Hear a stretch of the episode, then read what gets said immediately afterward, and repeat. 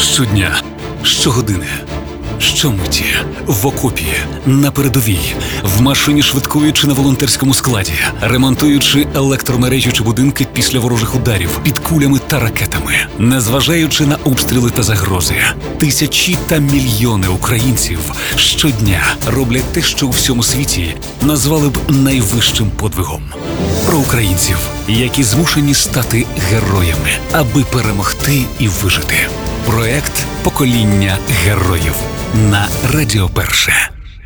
Вітаю вас. Це проект Покоління героїв на Радіо Перше. Мене звати Віктор Біщук, і я з радістю, з особливою радістю представляю нашого гостя Андрій Посікіра, медик медичної частини 103 окремої бригади сил територіальної оборони Збройних сил України за спеціальністю до військової до воєнної спеціальністю лікар-невролог вищої категорії.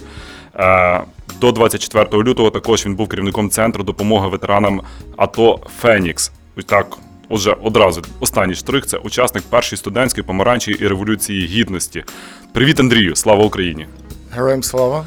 Е, нашим слухачам поясню, що дозволю собі звертатися на ти, оскільки ми давно відомі, особливо останніх півтора року. Ми дуже добре відомі. Ти мій побратим, так що я тішуся, що Е, Я надзвичайно тішуся, що радий бачити тебе тут у нас в студії, і насправді це велика честь. Отже, почнімо. Ми говоримо в цьому проєкті. Ми говоримо про особисті відчуття людей, які зустріли війну, які захищають нашу країну або допомагають тим людям, які захищають нашу країну. Отже, чи можеш ти пригадати, як для тебе почалася оця велика повномасштабна війна 24 лютого? Акцентую, тому що ми всі знаємо, що війна розпочалася набагато раніше, 10 років тому. Цей етап війни розпочався 10 років тому. Але, от знаєш, ем, дуже багато хто говорив, що війна неминуча, що війна вона буде, що Путін недаремно готується, що кремлівський режим не відмовився від планів захистити захопити всю Україну. Але е, якось от так, що це буде настільки масштабно, не уявляв. Ну мало хто уявляв собі. Чи можете згадати, як для тебе почалася оцей великий Ну, вона для мене наступ? дійсно почалася 2014 року, тому що я працював з військовими, які також воювали на сході України. Я був готовий, що вона буде. Вона, скажімо, я готувався ще до початку повномасштабного. Тобто, як ми тільки зрозуміли, що Росія напала на нас, на Україну. Зранку пішов, зібрав речі, які практично були зібрані документи, і вступив в лави 103-ї нашої бригади ТРО. Е, чи був для тебе оцей вибір е, залишатися чи іти воювати? Чому запитую? Тому що ти, як людина, яка професійно займається реабілітацією військових, ну мабуть, одна з найцінніших категорій медичних працівників, які, яким є що робити і в тилу, тому що, на жаль, вас роботи вистачає. Е, Чи був для тебе вибір? Чи Мене часто служити? запитували військові, для чого ти це зробив. Але я ніколи не помилився своєму вибору, тому що я там побачив, що зараз воює дуже багато моїх професійних військових терапевтів, які також працювали з військовими, і вони також на першій лінії зараз воюють. Ми один з одним спілкуємося. Всі очікують переможного завершення війни, тому що нас попереду чекає дуже дуже багато роботи. Е, Насправді знову ж таки можу з тобою погодитися. Чим ти займаєшся в зоні бойових дій? Які твої функції? В зоні бойових дій основна функція це збереження життя і здоров'я наших військових. Тобто ми їх лікуємо, займаємося евакуацією, ми займаємося їх обстеженням. Дуже велика у нас об'єм роботи займається, звичайно, паперове оформлення цієї нашої документації. Ми сміємося, це найбільша українська паперова армія е, зараз на сході діє. Звичайно, вона не порівняно з натовською, напевно, паперовою армією, що ми тут в тому фронті завжди перемагаємо. Я бачу біль в твоїх очах. Ми Та, про це, поговоримо. Це найбільша додатково. проблема, яка є бич нашої медицини, яка нас супроводжує. Величезна кількість довідок, величезна кількість табличок, щоденних звітів, телеграм, які нас дуже виснажують. От е, ми обов'язково про це поговоримо, тому що це питання, ця дискусія є і на державному рівні. Є якісь зусилля по скороченню цієї бюрократії, наскільки я розумію, не досить ефективні, тому що є куди рухатися далі. Ми про це також поговоримо. Але перш за все, от медики за нормами міжнародного гуманітарного права, ну так прийнято в світі за Женевськими конвенціями, не вважаються комбатантами, тобто вони не є військовими цілями ні для кого, окрім е, росіян. Я знаю, що на відміну від інших збройних конфліктів, українські військові намагаються не афішувати, що вони медики, що за ними вони є пріоритетними цілями як медики. Е, Медичні наші заклади на передовій також є пріоритетними цілями, тому вони маскуються максимально. Чи можеш ти це підтвердити, чи справді це так? Ну, на жаль, дуже багато втрат серед медиків, тому що медичні пункти, швидкі допомоги, евакуаційні бригади вираховуються ворогом. Це в них пріоритетні цілі також знищити е, військових медиків, яких, на жаль, і так дуже-дуже небагато. У нас більше половини декомплекту ніколи не було. Тому ми стараємося не афішувати наші медичні підрозділи, заховані, замасковані під цивільні об'єкти. Ми лікуємо, розгортаємо ліжка в підвалах магазинів. Наші швидкі евакуаційні також не стараємося не відрізнятися від інших машин. Тобто це пріоритетне завдання зберегти життя і здоров'я наших медичних працівників. Бойовий медик в армії це е, військовий чи це медик більше? Ну, звичайно, ми так само виїжджаємо з, з БК, ми виїжджаємо в бронежилетах. І ми розуміємо, якщо буде завдання вогневої підтримки, в першу чергу треба виконати це завдання, коли є можливість тоді займатися евакуацією поранених. Чи обов'язково е, для того, щоб стати бойовим медиком, потрібно мати медичну освіту або медичний досвід? Ну тут аби розрізняти, бойовий медик це не може, може не мати медичної освіти. Він може пройти е, спеціалізації, курси по наданню першої домедичної допомоги. Його завдання дійсно е, зупинити критичні кровотечі, загрози життя стане і якнайшвидше довести пораненого постраждалого до якогось медичного пункту, де йому вже буде надавати кваліфіковану допомогу. Але у нас, я знаю, медики також були приймають участь в евакуації. На жаль, і ні бойових медиків зараз недостатньо, дуже критично, ні, ні просто з освітою медичної людей недостатньо. Чим цивільний медик відрізняється від бойового, окрім уміння е, використовувати стрілецьку зброю? На жаль, я був цивільним медиком. Це психологія. Це ти маєш розуміти, що т- всі бояться, бояться йти в військо. Є багато таких відмазок, що якби був контракт там на півроку, на рік, я пішов, звичайно. А так як невідомо, і в мене там є робота, є е, якась професія, є діти, я не можу повністю віддати. Тому це психологія. Тобто, коли ти стаєш е, бойовим медиком, військовим медиком, в тебе міняється все в голові. Ти мусиш дбати менше за себе. Про свою безпеку також треба дбати, але ти мусиш дбати про побратимів, товаришів. А, що найважче? Який навик найважче утримати? От приходить до вас людина і говорить, що я пропрацював фельдшером в себе в медпункті або працівником швидкої е, в цивільному житті, і я хочу бути бойовим медиком. І ви його скеровуєте на навчання або навчаєте на місці. Чого найважче навчитися? Ну, можна мати чудово зупиняти кровотечу, чудово стати катетери, чудово діагностувати. Але коли ти не подолаєш цей страх, що ти мусиш надати допомогу під обстрілами в тяжкій бойовій постановці, ти не можеш стати бойовим медиком. Цього навчають, чи це лише в досвіді? Чи це можна навчити? Якось симулювати. Я Ну. собі зразу уявляю, дарую, я собі зразу уявляю картину, що ти стоїш з автоматом і стріляєш над головою, а чоловік накладає турнікет, тренується на манекен, наприклад. Ну, у нас такого не було. Ми якось вчилися це з ходу. Ми були цивільними, і, наше життя війна вчила. Зараз, звичайно, є якісь такі курси, що дійсно навчальні центри це практикують, е, якісь такі стрес-ситуації роблять. Є спеціалісти стресостійкості, появляються вже навіть кажуть, що десь з'являються психологи в бригадах, які можуть працювати з емоційним станом.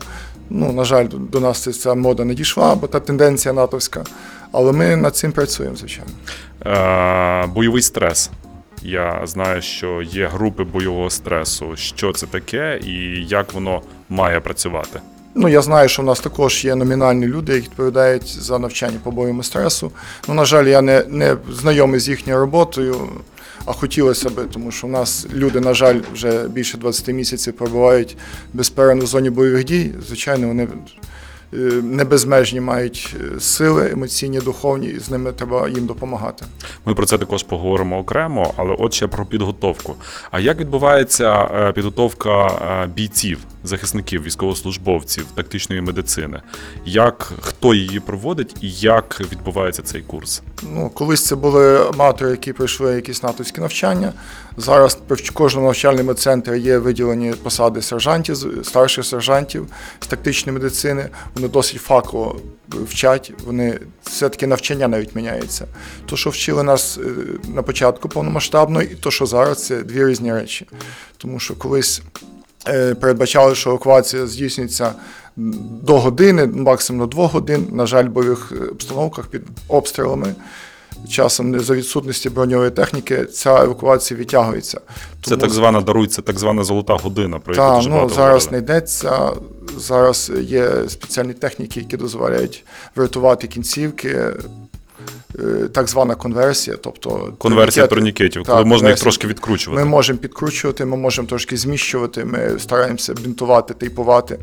Тому що на, кажуть по досвіду, що 70% поранень кінцівок не потребували е, турнікету постійного, а ми втрачаємо багато кінцівок, у нас маса на Ти жаль, знаєш, е, це чудово, що ти торкнувся цієї теми, тому що я пригадую ще в лютому, березні 2022 року, тільки на початку повномасштабного вторгнення, от нам завжди говорили про те, що турнікет зав'язали, закрутили і ні в якому разі не розкручуйте. Це під страхом смертної кари в жодному жодному випадку.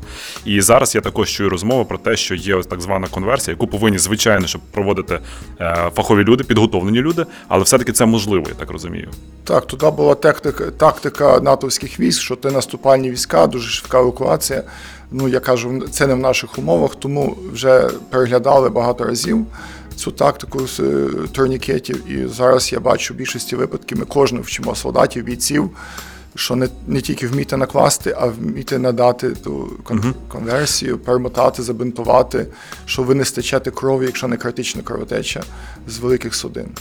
Ну насправді це е, тішить, тому що я пригадую, що нам тоді говорили 40 хвилин від початку закручування турнікету, і в кінцівці вже можуть е, початися незворотні зміни. Насправді. Бувають неякісні турнікети, бувають затуго навіть затягнуті, які перерізають, травмують е, судинні сплетення, нервові сплетення, м'язові. Він може бути і менший.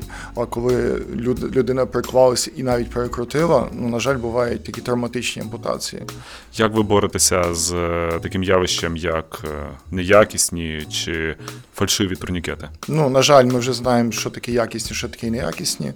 Маємо велику підтримку, е, можу сказати, нашого Ростислава Білавки, начальника медичної служби бригади. Він е, замовив відразу хороші катовські турнікети. Ми стараємося забезпечити всі наші батальйони нашої бригади. Проходять постійно навчання, наші медики е, виділені, які вчать бійців, особливо новоприбулих, час від часу повторюємося, як правильно надавати допомогу. Як відрізнити якісний турнікет від неякісного на око? Ну, на око це ми знаємо, як виглядає, які фірми під е, сертифіковані, які ні. Якщо є сумнівний, його краще не використовувати. Робимо час від часу, переглядаємо аптечки бійців. Тобто, якщо знаходимо, буває таке, що бійці десь може навіть комусь подарувати, собі взяти якийсь інший і вважає, що їх ніколи не, не станеться, що він його використає.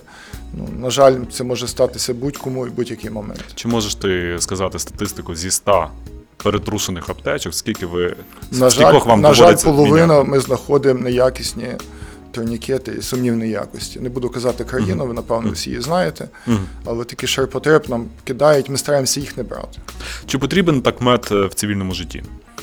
Звичайно, тому що у нас е, цивільне життя стало умовно небезпечне. Ви самі бачите, що в момент може прилетіти будь-куди, чи, чи збита черебом подалена ракета, вона може вибухнути в житловому кварталі, обстрілюється. Тому е, будь-де на, на вулиці треба знати навичок надання першої допомоги, не панікувати, знати, що зробити. От е, на цьому трошки детальніше, тому що медична підготовка тактичної медицини бійця це трошки одне.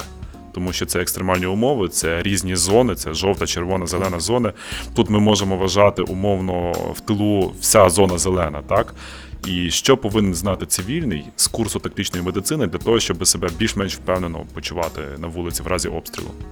Ну що повинен знати? Не панікувати, повинен дати безпечне положення на боці, стійке положення. Це вчиться дуже легко, буквально кілька занять, і людина вже знає. Е, Повинен знати, як зупинити кровотечу. Що має бути в аптечці цивільної людини?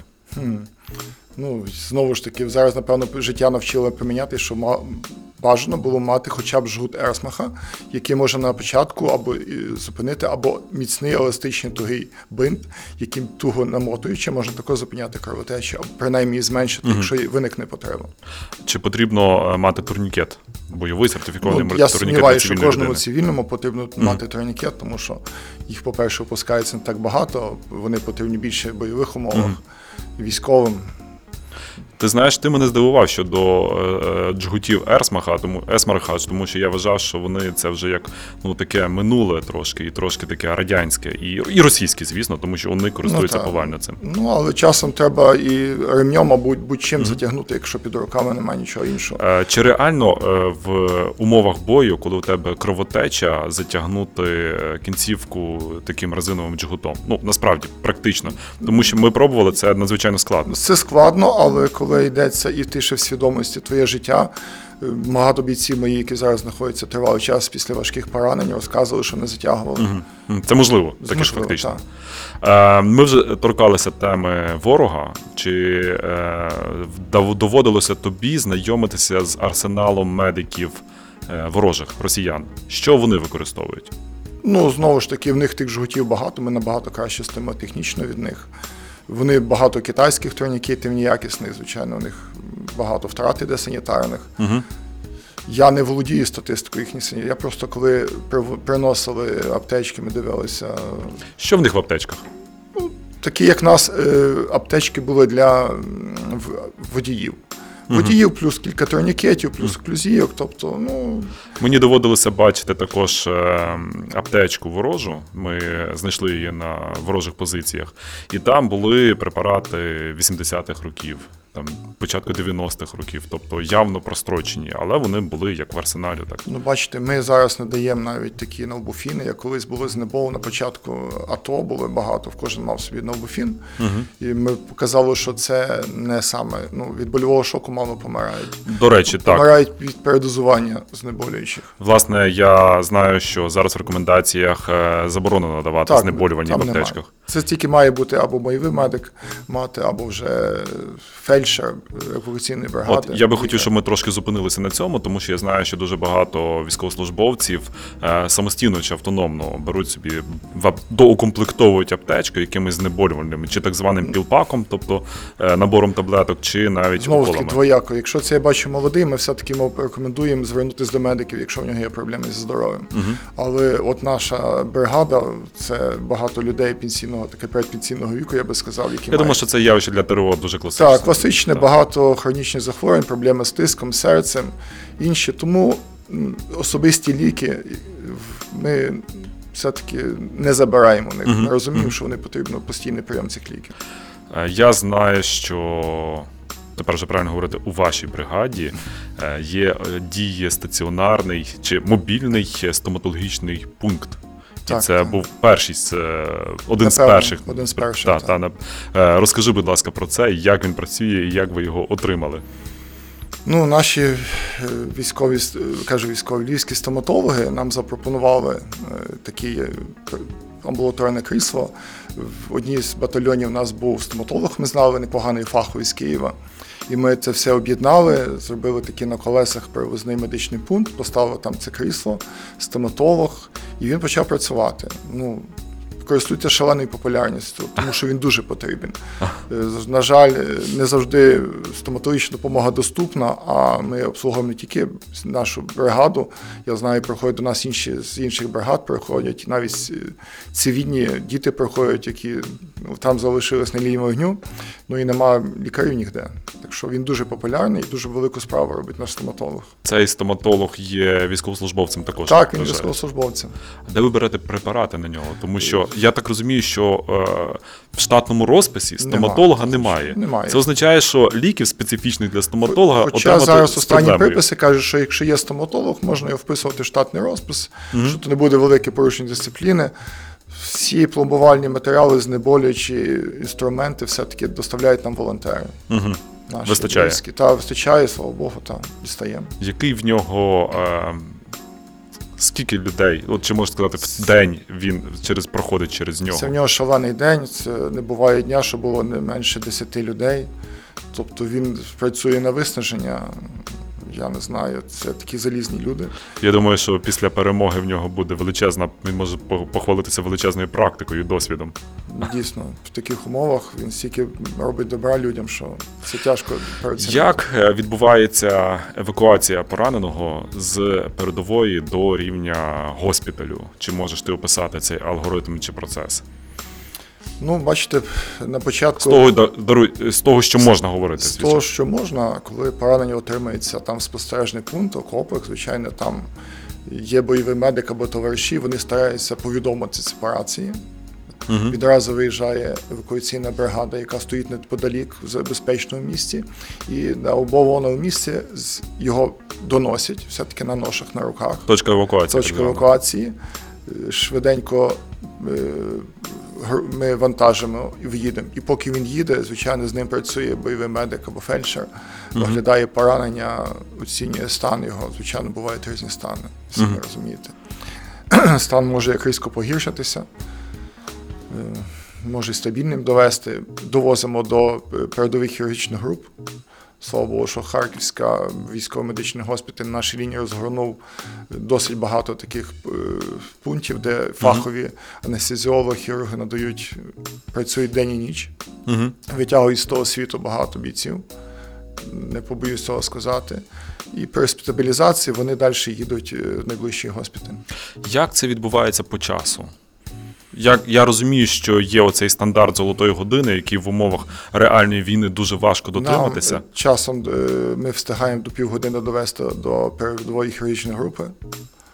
Там вже він е, відповідно до його стану знаходиться. Тобто, але я знаю, що є такі люди, що і дві години мусять чекати евакуації, а часом довше. Оскільки точка Якщо, якщо це не складне, скажімо, контузія не критична для життя і нема можливості евакуації, ми звичайно більше бережемо, щоб його безпечно довести і щоб медики безпечно доїхали.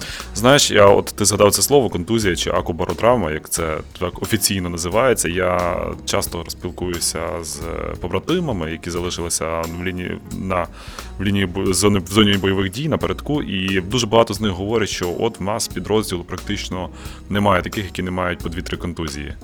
Наскільки це поширене е, явище?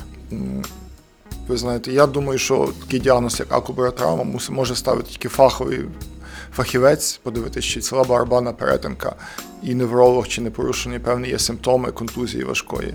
Тому що може бути ціла барабанна перетинка, може бути струс головного мозку.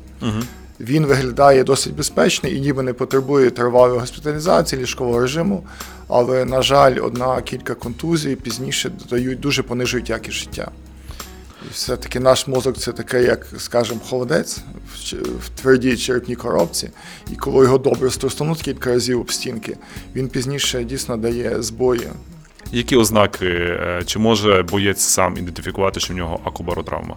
Ну тому що відбувся обстріл, та здається, все гаразд, нічого не болить, ну там трошки подзвеніло в вухах. Ну чому? Позвоніло в ухах, є якась приглушеність, е, людина ніби трошки відсторонена, в нього може порушуватися мова. Якщо йде сильніша контузія, в нього може бути блювота відбуватися. Я вже не кажу про такі, е, коли вже дуже сильна контузія, коли ми вже бачимо неврологічні якісь прояви, там околорухових нервів. Ну, це фахівці мають дивитися. Що ми далі бачимо? Ну і все. Як лікується акубаротравма? Наслідки акубаротравми? Наслідки або лікується все життя, на жаль. Тому що це і підвищена метеочутливість, це і ем- змінені емоції, порушений сон, соціалізація дуже важка відбувається. Тобто, а зміна емоцій наших це і проблеми в сімейному житті, проблеми на роботі, ти не можеш зосередитись, тебе може е, погіршити різко пам'ять. І фактично це явище, якому ти запобігти не можеш. Так, це така мозаїка, і ми не знаємо, як вона вистоїть в майбутньому, розумієте.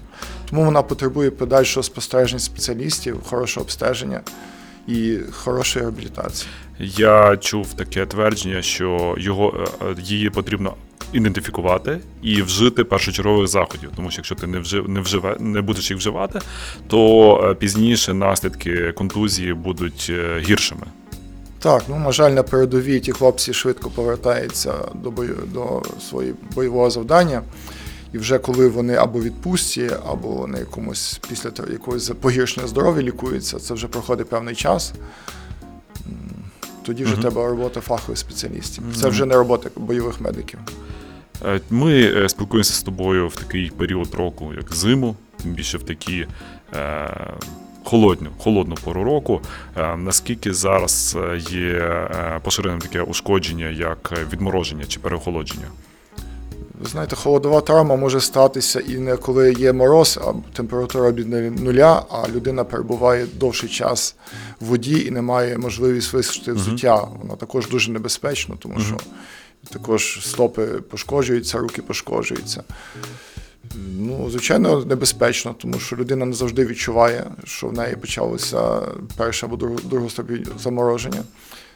Тому то треба завжди оглядати тих людей, угу. які тривалий час перебувають на бойових. Характер е, поранень. Я знаю, що найчастіше характер поранень це мінно- мінно-уламкові. Е, Як це впливає на роботу стаб-пунктів і госпіталів?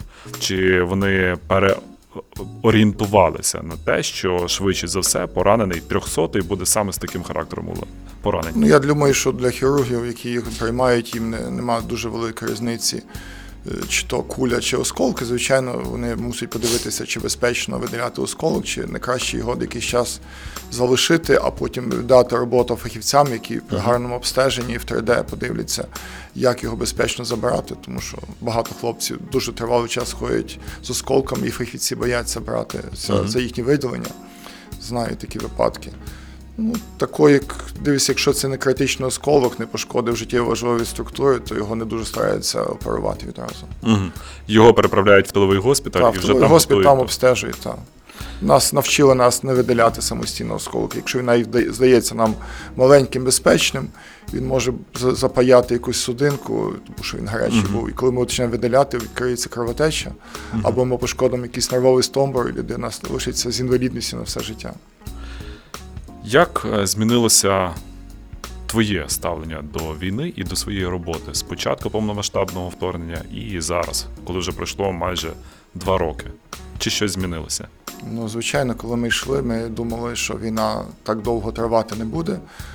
На всіх дається чути е, виснаження емоційне, тому що це дуже вже тривало е, відбувається, і, можливо, як казав, очікування смерті гірше самої смерті. Коли ти не знаєш, скільки це ще буде тривати, скільки тобі ще вистачить запасу е, емоцій, сил, такого, щоб ти віддавався роботі, це важко. Угу. Як ти е, ідентифікуєш в інших, що людина вже на цій межі? Що відбувається з людиною? Ну, бувають нервові зриви, бувають зловживання. Часто буває, людина вже просто махнула на себе рукою на свою зовнішність. Угу. Ми розуміємо, що людина вже виснажена настільки, що і вже не може виконувати бойові завдання. Слава Богу, що є зараз можливість піти в відпустку. Правда, за тих 10 чи 15 днів це дуже важко відновитися. Тому що коли скажеш, що треба, щоб поки скільки людина була в зоні бойових дій, треба в кілька разів більше часу, щоб відновитися. Це не співрозмірно. з- з такою. Зацитую тебе, твоя цитата. Прочитав її, готуючись до нашої програми. Воїн повертається з війни тілом, а душа воїна залишається там.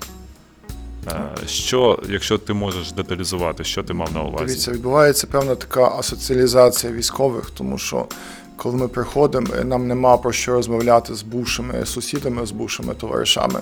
Часом буває е, дуже важко комусь розмовляти зі своїми рідними, з сім'єю. Набагато легше спілкуватися з своїми побратимами військовими, які дійсно вміють, коли треба помовчати, коли треба підтримувати, які не будуть жаліти, а будуть поважати тебе. Угу. Е, цей стан, як він е, усувається, чи як, як відбувається оця соціалізація військового до цивільного звичайного життя? Який це термін? Чи є якісь усталені терміни? Звичайно, що залежить від особистості, але Ми, напевно, переходимо до питання реабілітації, психологічної в тому числі.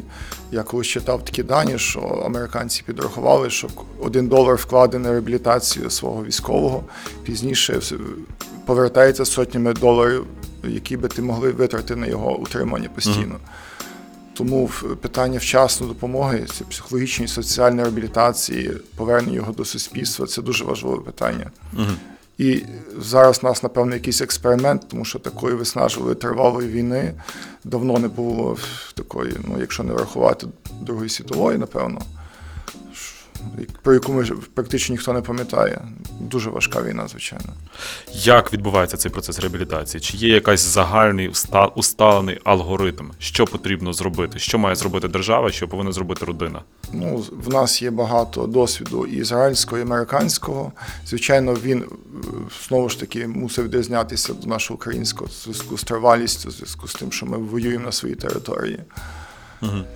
І напевно, що по тривалості він буде набагато довший, ніж е, передбачають е, закордонні такі класики, як кажуть. Дуже часто от е, трапляється такий вислів, що держава, фахівці, спеціалісти, психологи повинні працювати з військовими, які повертаються з війни. А чи потрібно працювати з суспільством? Чи потрібно якимось чином навчати наше суспільство, що воно повинно змінитися, змінити своє ставлення до ветеранів? На твою думку? Ну, суспільство це був швидше всього. Держава має своїх е, розпоряджень засоб базової інформації. Звичайно, вона має готувати певні програми, певні теми, як готувати суспільство, що прийде велика маса ветеранів військових, які е, не відразу соціалізуються, які будуть мати певні проблеми, хтось з агресією, хтось з замкнутістю. Звичайно, що, на жаль, проблем буде багато. Тому тут треба працювати і з ветеранами, і з суспільством. А пізніше ідеально потім об'єднати, працювати разом спільно в спільних проєктах. Чи е, бачиш ти, що е, принаймні розуміння цієї проблеми, що ця проблема є? Ну, з е, боку, слів, вчинків, кроків державних органів влади? Ні, розуміння, звичайно, є. Мене більш турбує, що нема дуже чітких, можливо, з мого сторони, суб'єктивної думки, чітких кроків, щоб та проблема зменшити. Тобто приймається, звичайно, від- відкривається центр реабілітації. Я бачу у нас у Львові, нескорені, Superhumans, інші приватні центри, які більш, в принципі, зосереджені на фізичній реабілітації, допомога ампутантам, яких, на жаль, у нас багато. Е, Звичайно, що ми зіткнемося, коли закінчиться перемогою наша війна, зіткнемося з великою психологічними проблемами. І підготовка псих... е, спеціалістів психічної реабілітації це дуже тривалий процес, дуже клопіткий. Ідеально, щоб це вчилися також військові, які демобілізовані. Ну, на жаль, я знаю, що вони дуже неохочі. Вони не можуть поки що справитися самі з собою і не готові ще допомогти комусь іншому. Е, З мого бачення, що треба робити такі е, ветеранські простори, де військові будуть себе почувати почутими, безпечними і можуть просто обговорити банальні речі в своєму колі. Це важливо. Що хоче почути е, військовослужбовець, який повертається з війни? Він е, спочатку має прийняти свій стан, що він змінився, він став інший. Пізніше він повинен зрозуміти, що він потребує допомоги, і коли він отримує допомогу, буде старатися допомогти своєму побратиму іншому. Тоді в нас налагодиться така співпраця між ветеранами і будемо один одного витягувати з тієї проблеми. Я дуже, от е, ти вжив оце слово, е, що він змінився. Бо я дуже часто чую таке бажання, що е, повернутися до, до воєнного життя. І е, мені здається, що це велика ілюзія, що от е, це були такі незворотні зміни, і повернення, от що все буде як до війни, так уже не буде. Не буде для тих, хто прийшов війну, і для цивільних, ті, які залишилися тут. І перший крок це прийняття того, що зміни відбулися і вони невідворотні. Як вважаєш, треба це знімати рожеві окуляри і усвідомити цю ситуацію, що зміни відбулись дуже кардинальні. Мгм. І от з одного боку ми маємо е, військових, військовослужбовців, захисників, е, захисниць, які вже два роки перебувають в зоні бойових дій, дуже часто на нулі, дуже часто в таких е, ситуацій кардинального стресу і перевантаження. З іншого боку, ми бачимо от цих запливи по тисі. Е, Намагаючись утекти від е, з, країни бійки з працівниками ТЦК. Як е, ти вважаєш, чи не призведе це, коли хлопці повернуться, коли відбудеться масове повернення захисників, чи внаслідок ротації, чи внаслідок прийняття якихось законопроєктів, чи не призведе це до якихось соціальних конфліктів? Чи зможуть ці дві категорії людей вжитися між собою в одній країні? Ну, Я навіть по собі бачу, що я дуже по своїми сусідами, знайомими не знаходимо спільної думки. Слава Богу, без агресії. Я просто стараюся це не помічати. Вони роблять вигляд, що не помічають, що я на війні. Вони живуть в своєму світі, я живу своїм світом. І тому то, напевно, таке буде ставатися. Звичайно, хлопці не всі будуть дуже врівноважені, дехто буде агресувати. На жаль, у нас вже стаються такі екстремальні випадки, що і з вибухівкою, і з гранатами. Так що суспільство мусить зрозуміти, що світ змінився, і мінятися також треба до того, також змінюватися. Ці зміни торкнуться всіх. Ті, хто народжений для війни, ті, хто не народжений на для війни. До речі, от ця теза: я не народжений для війни, я худий, е, ну. Даруйте за узагальнення, звичайно, що я не маю на увазі усіх, просто як приклад айтішник, чи я бухгалтер, і я не зможу себе реалізувати на війні. Е, Що можна сказати таким людям? Бо достатньо часто можна почути такі висновки. Це можна сказати, що наше суспільство ще досить незріле, і нам дійсно нація створюється в боротьбі. Так що, на жаль, ми маємо пройти важкий шлях, щоб сформувалася міцна українська нація. Як ти вважаєш, що мають е, почути ці хлопці, щоб зрозуміти, що е, повістка це не кінець світу і не там завершення усіх мрій, щоб вони не втікали від е, жовтих бусиків, умовно кажучи, чи працівників ТЦК з папочками? Я не маю для них рецепту, що вони мають почути. Це, напевно, має змінитися якесь суспільство. Ем, Мають показувати приклад так само всі інші чиновники, депутати, що дійсно одиниці показують такий приклад. Так що захотілося, щоб це було більш масово з Е, їхньої сторони. Не буду питати тебе, чим ти будеш займатися після перемоги, тому що, на жаль, в людей твоєї спеціальності роботи дуже багато. Е, чи працюватиме центр Фенікс, засновником якого ти є? Я знаю, що перед війною відбулися сумні випадки, коли він був частково зруйнований. Я так думаю, якщо вдасться повернутися живим і здоровим, звичайно, будемо надавати нашим побратимам допомогу, тому що і зараз, перебуваючи тут, я онлайн вчуся в американських спеціалістів ізраїльських тілесної терапії, допомоги ветеранам і собі в тому числі. Тому всі кращі напрацювання будемо передавати хлопцям. Ми їх не залишимо на самоті, я думаю. Е, Ми дуже часто і навіть в цій розмові вживаємо цей термін е, після перемоги. А що для тебе є перемогою в цій війні? Ну, для мене перемога, щоб самі кращі нації, представники нації повернулися живими і здоровими, і щоб вони е, показували на майбутнє десятиліття, як має розвиватися країна. Тому що якщо вони не повернуться, а будуть показувати ті, що втекли, це не буде якісна країна, не буде якісного життя. Побажаю цього тобі, повернення з перемогою з війни. Побажаю цього усім нам, тому що це, мабуть, найголовніше. Андрій Посікіра, військовий медик медичної частини 103-ї окремої бригади Сил територіальної оборони Збройних сил України, засновник і керівник центру допомоги ветеранам АТО Фенікс, був гостем нашої програми Покоління героїв на Радіо Перше. Почуємося в майбутньому. Проект Покоління героїв на Радіо Перше.